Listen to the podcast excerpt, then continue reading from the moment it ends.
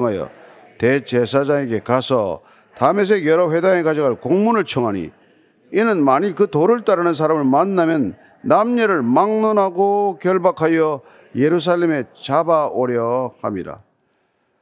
사울이 주의 제자들, 그 당시엔 그리스도인들을 주의 제자들이라고 불렀습니다. 위협과 살기가 등등하다고 되어 있는데 이 등등하다고 번역을 했지만 하여튼 뭐 코로 왜 성난 소가 막 콧김을 내뿜듯이 사울이 숨을 쉴 때마다 위협과 살기를 내뿜었다는 그런 이미지예요. 그러니까 얼마나 도끼가 충만한지 모르죠. 아주 지독한 어떤 그런 모습이에요.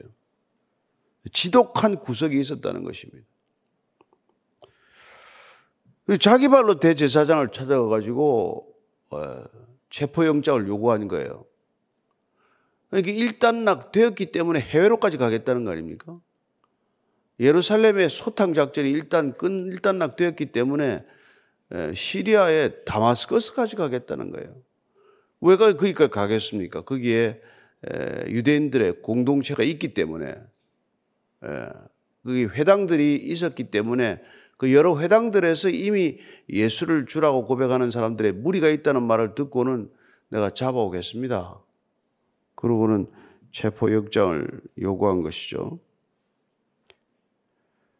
3절부터 5절까지입니다. 시작. 사울이 길을 가다가 다메섹에 가까이 이르더니 호련히 하늘로부터 빛이 그를 둘러 비추는지라 땅에 엎드려져 들으며 소리가 있어 이르시되 사울아 사울아 내가 어찌하여 나를 박해하느냐 하시거늘 대답하되 주여 누구시니까 이르시되 나는 내가 박해하는 예수라 예루살렘에서 다메섹까지는 거의 240, 260km 정도 되는 거리예요. 얼마나 뭐 그 당시에 먼 거리입니까? 지금처럼 뭐 자동차로 휘딱 가서 그렇게 다녀올 수 있는 거리가 아니잖아요. 혼자 가지도 않았거니와 어쨌건 몇몇 사람을 데리고 갔을 터인데 그 가는 담에색 노상에서 하늘로부터 빛이 그를 사방으로 에워 싸는 것을 경험하게 됩니다. 이 빛은 구약 시대 때부터도 하나님의 임재를 뜻하는 것이죠. 강한 빛이 임하는 것. 뭐 시편에도 그런 말씀이 있습니다만은 이사야서에 보면 특별히 그런 표현이 많이 나와요. 이사야서 9장 어, 2절 한번 같이 읽을까요? 시작. 흑암에 행하던 백성이 큰 빛을 보고 사망의 그늘진 땅에 거주하던 자에게 빛이 빛이도다. 하나님이 임하시는 것을 빛이 임한다라는 표현 속에서 담고 있습니다. 태초에 빛이 있으라고 하신 그분께서 빛이 아니시라면 어떻게 이 땅에 어둠을 몰아내고 이 땅에 생명을 어, 허락하시겠습니까? 빛이 임한다는 거예요. 미가서 7장 8절을 읽어보면요. 이렇습니다. 시작. 나의 대적이여 나로 말미암아 기뻐하지 말지어다. 나는 엎드러질지라도 일어날 것이요 어두운데 앉을지라도 여호와께서 나의 빛이 되실 것이미로다. 여러분들이 어떤 어둠에 있고 어떤 고난 가운데 있더라도 기도할 때 하나님, 하나님이 어둠을 쫓아내는 빛으로 임하시옵소서. 그렇게 기도하면 하나님께서 그 어둠을 물러나게 하실 것이고 우리를 빛 가운데로 인도하실 것입니다. 예. 요한복음 우리가 여기서 주일날 보고 있지만 그분이 빛이십니다. 생명이 있으니 생명은 곧 빛이시라 이렇게 말하지 않습니까? 사도 요한은 특별히 이 빛에 관심이 많았어요. 예. 그래서 요한 1서 1장 5절입니다. 시작. 우리가 그에게서 듣고 너에게 전하는 소식은 이것이니 곧 하나님은 빛이시라. 그에게는 및 조금도 없으시다는 것이라. 모든 빛은 그늘을 만들지만 하나님이라고 하는 빛은 그분은 어둠이 조금도 없으시다. 베드로도 어둠에서 우리를 불러내신 그분을 기이한 빛 가운데로 인도하시는 빛으로 설명하지 않습니까? 사울에게 이 빛이 임한 것이죠. 이 빛이 갑자기 둘러싸게 됩니다. 그래서 그 빛, 강렬한 빛, 태양빛보다 더 밝은 빛으로 묘사가 되지 않아요? 순식간에 그 빛에 둘러싸였을 때 그는 그야말로 실명하라고 말죠. 그래서 엎어졌다고 되어 있어요. 그래서 사울아 사울아 내가 어찌하여 나를 박해하느냐. 사울은 예수님과 직접 대면한 적이 없죠. 지금까지. 그런데 예수님께서 뭐라 그럽니까? 그가 지금까지 늘 그리스도인을 잡으러 다녔고 그리스도인들을 끊임없이 박해했지만 그게 곧 예수님을 박해한 거란 말이에요. 지금은 다를까요? 교회를 박해하는 건 예수님을 박해하는 거란 말이에요. 아니, 이단 교회 말고 진짜 교회, 참된 교회, 성전된 교회, 진짜 그리스도인들을 박해하는 건 예수님을 박해하는 거로. 예수님은 그렇게 스스로를 동일시 하십니다. 마태복음 23장인가요? 보면은 왜 25장인가요? 왜 가장 어린 소자에게 한 것이 곧 나에게 한 것이다. 소외된 사람, 어려움을 겪고 있는 사람, 그런 사람들과 예수님은 동일시 하시는 분이라는 걸 기억하십시오. 예수님을 못 만났습니까? 예수님이 동일시 하는 분들을 만나면 돼요. 예? 그 사람 만나는 게 예수님 만나는 거예요. 어찌하여 나를 박해하느냐? 주여 누구십니까? 여기서 주는 큐리오스를 쓰겠지만 그러나 그걸 예수님을 부르는 호칭은 아니에요. 나는 내가 박해하는 예수라. 야, 이런 답을 들었을 때 그냥 등골이 서늘하지 않겠습니까? 그리고는 지금 주님께서 이렇게 명령하십니다. 6절, 7절이에요. 시작. 너는 일어나 시내로 들어가라. 내가 행할 것을 내게 이를 자가 있느니라 하시니 같이 가던 사람들은 소리만 듣고 아무도 오지 못하여 말을 못하고 서 있더라. 시내로 들어가라. 다마스커스 가까웠겠죠. 다마스커스 시내로 들어가라. 내가 행할 것을 내게 이를 자가 있느니라. 아니 왜 직접 말씀하시지 왜 또 누굴 통하십니까? 그것도 신비하죠. 하나님께서 일하시는 방식이 이렇단 말이에요. 직접 말씀하실 때가 있잖아요. 직접 말씀하시는 내용도 있는데 왜 사도 이게 불러서 쓰실 이 사도를 갖다가 또 다마스커스 안에 있는 누군가를 통해서 하실 말씀을 하냔 말이에요. 어떤 만남을 이렇게 주선하고자 하시는 것입니까? 예, 신비한 일이죠. 더 재미있는 것은 지금 같이 가던 사람들이 이 강한 빛에 둘러싸여서 소리가 나는데 같이 가던 사람들은 소리만 듣고 보지도 못하고 말도 못하고 서 있는 거예요.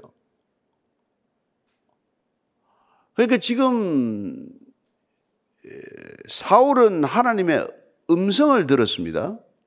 그러나 같이 가던 사람들은 소리만 들었단 말이에요. 소리만 들으면 무슨 내용인지 모르잖아요. 어디 뭐 큰 소리 웅웅웅 하는 소리일 수도 있는 것이고. 그러니까 하나님의 음성이 들리는 사람이 있고 하나님의 음성이 아니라 소음과 같은 소리만 듣는 사람도 있단 말이에요. 비유는 좀 죄송하지만은 설교를 해도 그래요. 설교를 하나님의 음성으로 듣는 사람이 있고 사람의 소리로 듣는 사람이 있단 말이에요. 사람의 소리 들으면 뭐 졸기도 하고 뭐 아무것도 남는 게 없죠. 뭐. 그 하나님의 음성을 듣는 사람들은 뭘까요? 하나님께 대한 관심이 지극히 남달라야 들리는 거라. 듣고자 하는 열망이 있어야 들리는 거라. 또 하나님께서 그를 특별히 쓰시고자 할 때 음성을 듣게 하시는 것이죠. 다 같이 성경 읽어도 마찬가지예요. 글자와 종이밖에 없잖아요.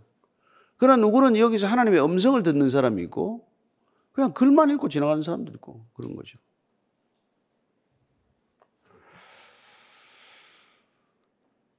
자, 8절 9절입니다. 시절. 사울이 땅에서 일어나 눈은 떴으나 아무것도 보지 못하고 사람의 손에 끌려 담에색으로 들어가서 사흘 동안 보지 못하고 먹지도 마시지도 아니하니라. 눈은 떴으나 이제 눈에 아무것도 보이지 않습니다. 그리고는 누군가를 잡겠다고 체포하겠다고 사람들을 이끌고 여기까지 달려왔던 사울이 사람들의 손에 끌려서 담에색으로 들어가야 하는 그런 모습이 되고 만 것이죠. 하나님이 한 번 나타나셔 사울아 사울아 했더니 사람이 순식간에 이렇게 변해버리는 거예요. 우선은 말도 안 되게 흉측한 몰골이 된 것이죠. 눈은 떴으나 아무것도 보이지도 않고 제 발로 방향을 찾아서 갈 수도 없는 존재가 되는 거예요. 길 잃은 양도 아니고 이게 무슨 꼴입니까? 그렇게 살기가 등등하고 위협이 등등하여 사람들 다 마치 다 잡아 죽일 것처럼 그렇게 달려왔는데 예수님께서 한번 나타나셔서 사오라 사오라 이름 두 번 불렀더니 이런 모양이 된단 말이에요. 그래서 뭐 대단한 것 같아도 별거 아니라는 것이죠. 인간이라는 게 정말 먼지에 불과하고 풀에 불과하고 그냥 호흡 한 호흡에 불과하고 그런 거죠. 그래서 누군가를 끌고 가겠다고 왔는데 누군가에게 끌려가는 존재가 되고 말았단 말이죠. 그래서 그 사흘 동안 이제 뭐 못 보는 건 당연하지만 먹지도 마시지도 않는 것은 본인의 결정이에요. 난 더 이상 안 먹고 싶은 거죠. 여러분 사울이 받아서 충격을 한번 생각해 보세요. 그는 얼마나 열심이었기에 남다른 이런 열심은 뭐입니까? 스테반을 돌로 쳐 죽이는 현장에서 남의 옷 다 맡아가지고 감독하지 않았어요? 그리고는 예루살렘에 있는 집집에 다니면서 남녀를 끌어다가 옥에 가다, 가다 집어넣지 않았습니까?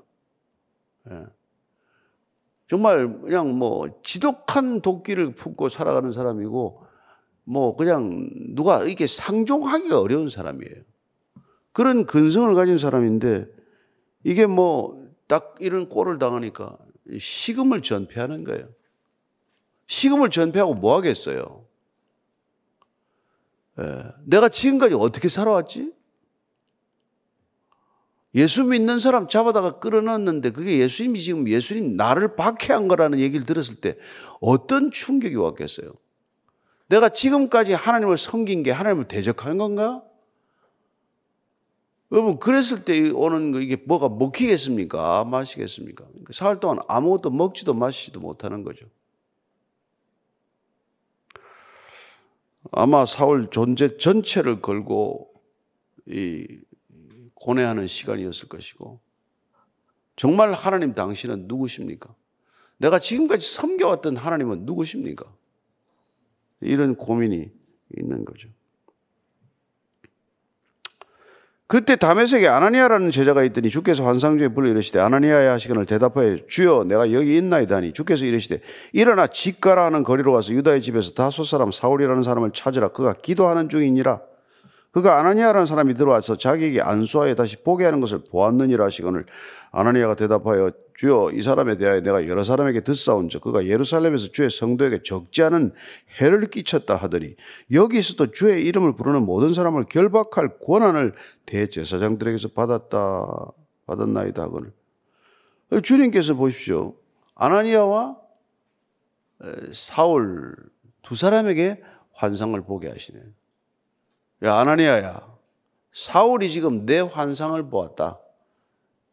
아나니아라는 사람이 와서 자기 눈에 안수해서 보게 되는 환상을 보았으니까 내가 집가라 하는 거리로 가서 그 유다 집에 있는 아, 사울을 만나서 그에게 안수를 해라. 그랬더니 이 친구가 또 들은 바는 있어가지고 아니 그 사람이 이런 이런 사람인데 체포영장 받고 온 사람인데 제가 그 사람한테 어떻게 갑니까? 예. 그랬더니 예수, 예수, 저 하나님께서 이렇게 말씀하십니다. 주님께서 15, 16절의 시작. 주께서 이러시되 가라. 이 사람은 내 이름을 이방인과 임금들과 이스라엘 자손들에게 전하기 위하여 택한 나의 그릇이라.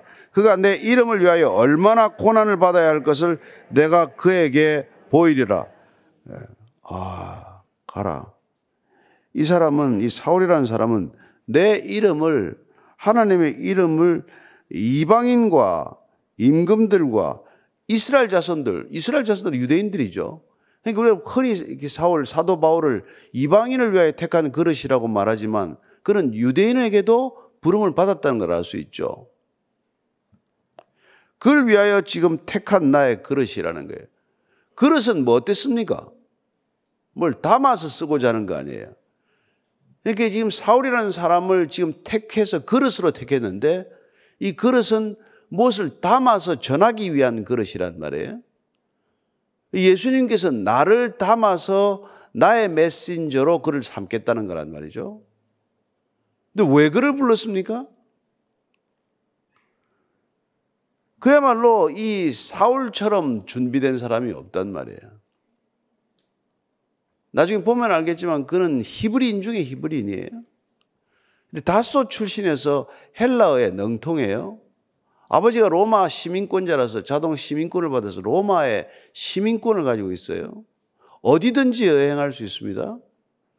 그리고는 예, 난지 8일 만에 그도 또 뭐 할례 받을 것 다 받고 가말리엘 문화생이어서 구약 전체에 통달한 사람이에요.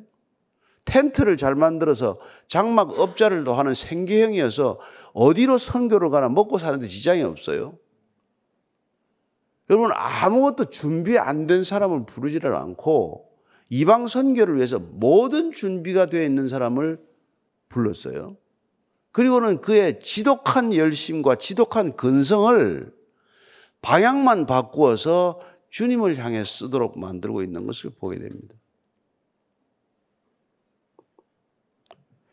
그리고는 그가 내가 그를 택했는데 내 이름을 위해서 얼마나 고난을 받아야 할 것을 내가 그에게 보리라.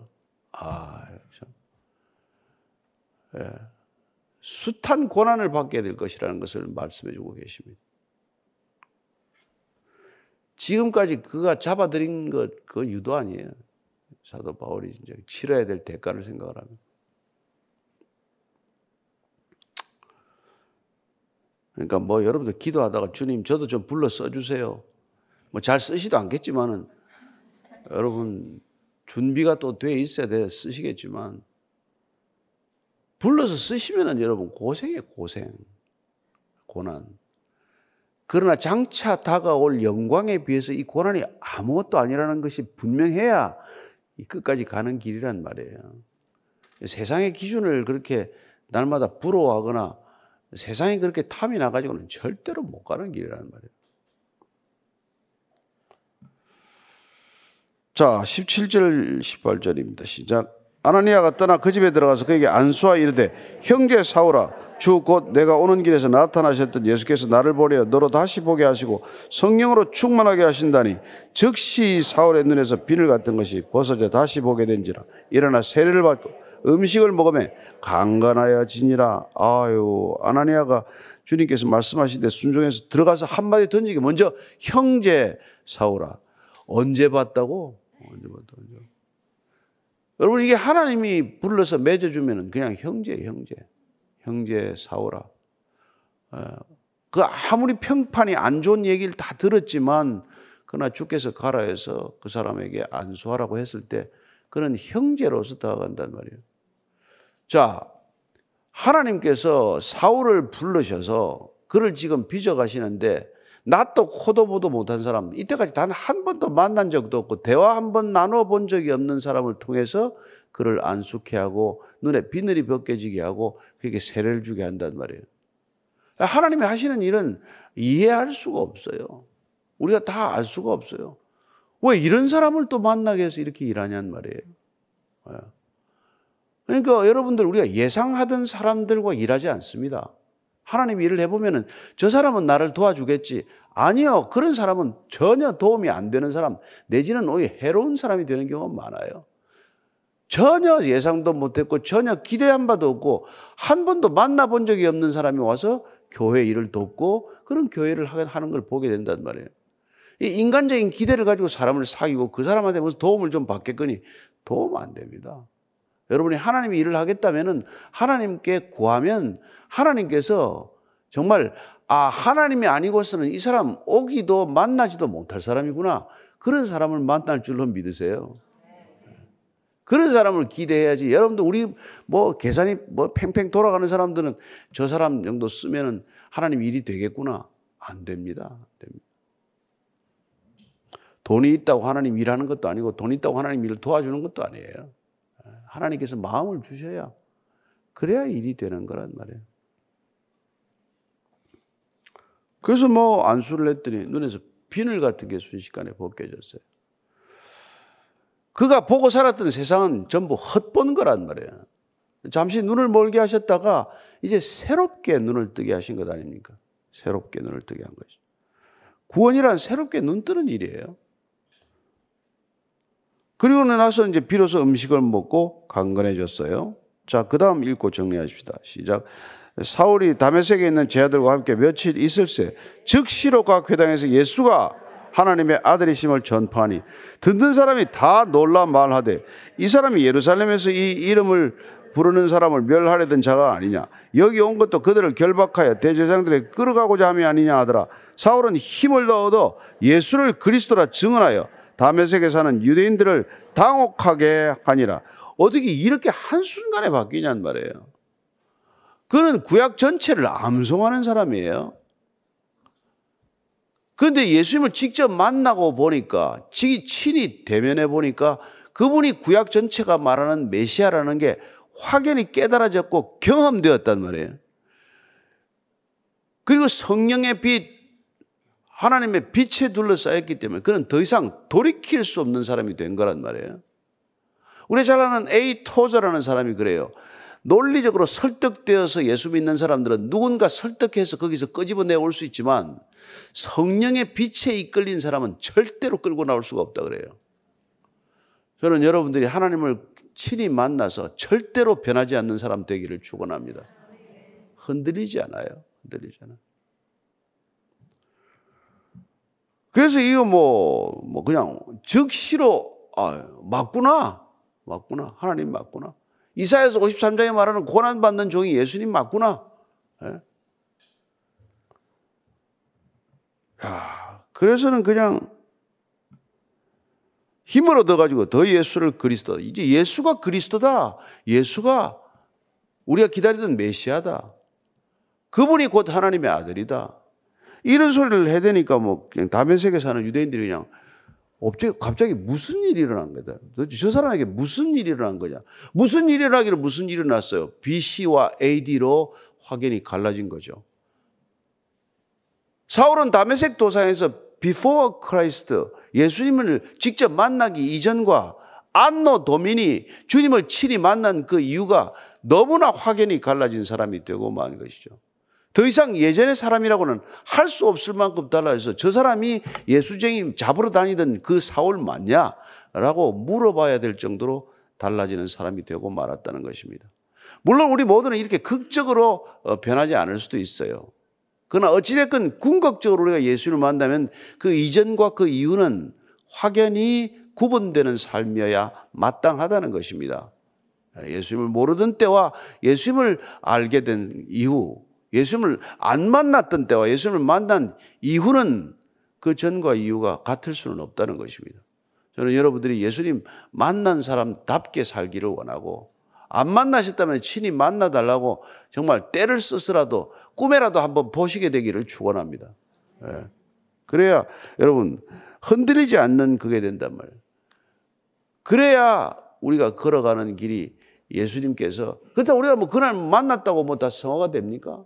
그렇지 않아요. 우리는 여전히 성령에 붙들려서 살아가지만 성령께서 우리를 마음껏 공사할 수 있는 사람이 되는 거란 말이에요. 공사해야 바뀌잖아요. 아, 이게 공사를 안 받으려 그런단 말이에요. 그래서 성령이 싫어. 내 민단 말이에요. 근데 성령이 오시면 우리가 이제 먼지가 나기 시작할 것이고, 공사 중. 뒤에다가 이제 우리 공사 중 써서 된게 under construction. 예, 그래서 해야 되는데. 그, 저기, 빌리 그레암, 그, 이렇게 사모님이 돌아가시고 나서 묘지에다가 뭐라 쓴지 아십니까? 감사합니다. 이제 공사 끝났습니다. 이때까지 참아주셔서 감사합니다. Thank you for your patience. Construction is finished. 그래. 한동안 미국에서 그런 유, 티셔츠가 유행했다고 그래. 나는 뭐 그 티셔츠 못 봤는데. 예. Please be patient. 좀 참아주십시오. God is not finished with me yet. 아직 하나님이 나를 공사 끝내지 않으셨습니다. 이런 티셔츠를 입고 다녔다는데 여러분들도 그거 입고 다니시길 바랍니다. 그래서 그러나 주님을 만나면 공사가 시작이 돼. 그러나 완성은 되지 않습니다. 그러나 우리는 예수는 전할 수 있단 말이에요. 만났기 때문에 내가 만난 예수님을 전할 수는 있지 않습니까? 오늘도 여러분들이 예수님 전하는 하루가 되기를 축원합니다. 기도하겠습니다. 하나님 아버지, 얼마나 놀라운 일입니까? 예수님 믿는 사람들 잡으러 다니는 사람들이 예수 전하는 사람이 됐습니다. 최악의 박해자가 최고의 전도자가 될 수 있다는 걸. 주님께서 능치 못함이 없다는 것은 이런 것 아니겠습니까? 우리가 뭐 좀 안 되는 일이 되는 것이 아니라 에, 예수님을 박해하던 자가 예수님을 전하는 자가 되듯 주님께서 부르시면은 이런 변화가 일어날 줄로 믿습니다.